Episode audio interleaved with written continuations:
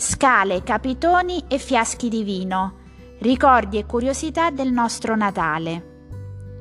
Si può cominciare a sognare luci, regali, neve, alberi, calze e presepe già in una tranquilla mattina di novembre, seduti tutti intorno a un tavolo, confrontandosi su una delle più amate festività dell'anno, ricordando e rivivendo quelle emozioni.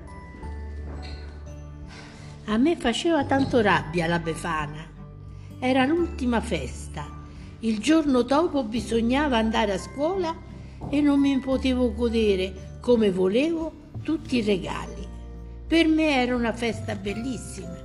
I miei genitori lasciavano i regali sempre a casa della vicina per non farsi scoprire e poi magicamente comparivano a casa mia e tutti venivano a vedere la mia felicità quando li scartavo.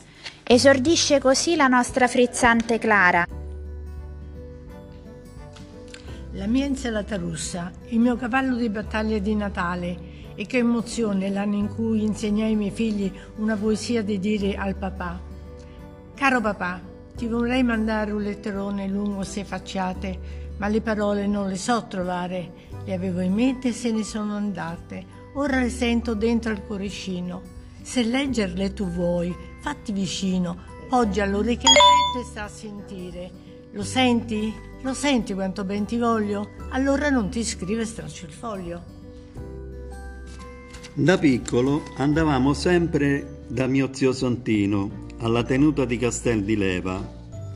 Lì, mentre tutti festeggiavano, quatto quatto, sono andato in cucina dove ho trovato un fiasco di vino.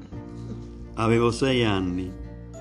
Presi la mia prima sbronza tutti si preoccuparono finché mio zio Santino urlò sdrammatizzando È Natale, è Natale. E ricordo anche quando tentai di convincere mio fratello che Babbo Natale esisteva davvero. Gli dissi che lavorava al Polo Nord e da lì arrivavano i legali. L'avevo convinto. Il periodo prenatalizio per me era il più caratteristico mia mamma ogni anno mi portava a fare il giro delle quattro basiliche come forma di devozione. Per me era comunque un divertimento poter uscire e girare con lei, tranne quando all'ultimo arrivavamo alla Scala Santa. Farsi quella benedetta scala in ginocchio era un supplizio e la dovevo fare fino in cima, era durissima. Arrivavo al Natale tutto ingriccato, però mi consolavo con le insalatiere ripiene di fritti di verdure, che bontà. Adoravo quella coi broccoli. Primula ci legge le emozioni di Francesca. Anche noi andavamo a messa a mezzanotte nel mio paese a Campocatino e dopo al bar del paese ci scaldavamo con gli amaretti in mezzo alla neve passeggiavamo e tornavamo felici a casa. E nessuno parla della tombola, ma a me piaceva tantissimo. Rossana ci parla dei ricordi di Pina. I miei natali a Caserta erano molto ricchi e mio papà era un primario medico. Avevamo in casa un cuoco ed una cameriera. A Natale però il cuoco si riposava e allora la mia mamma ordinava il pranzo al ristorante Canzanella.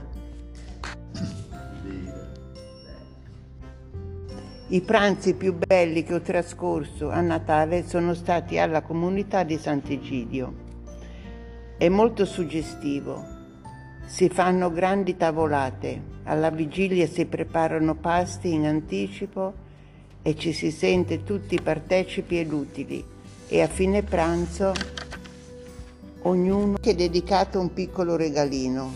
Pensando al passato ricordo che in Friuli all'uscita della messa ci aspettavano fuori la, la Chiesa, tutte le autorità del paese per, per offrirci cioccolata calda e panettone. Era un bellissimo gesto. Il Natale lo leggo alle immagini di mia mamma che ci faceva i quadricci per il brodo a mano. un Natale che ricordo volentieri, è stato eh, un Natale del dopoguerra, pieno di colori. Il Natale ce l'ha sempre, ma questi erano i colori della Sicilia. La Sicilia era la regione dei miei nonni, benestanti più di noi, che quell'anno ci ma- poterono mandare un grosso pacco con noci, nocciole, i fichi d'India dell'Etna, i vassaduna li chiamavano loro, grandissimi, pieni di colori eh, stupendi, e poi le arance, i tarocchi rossi, unici al mondo, della piana di Catania.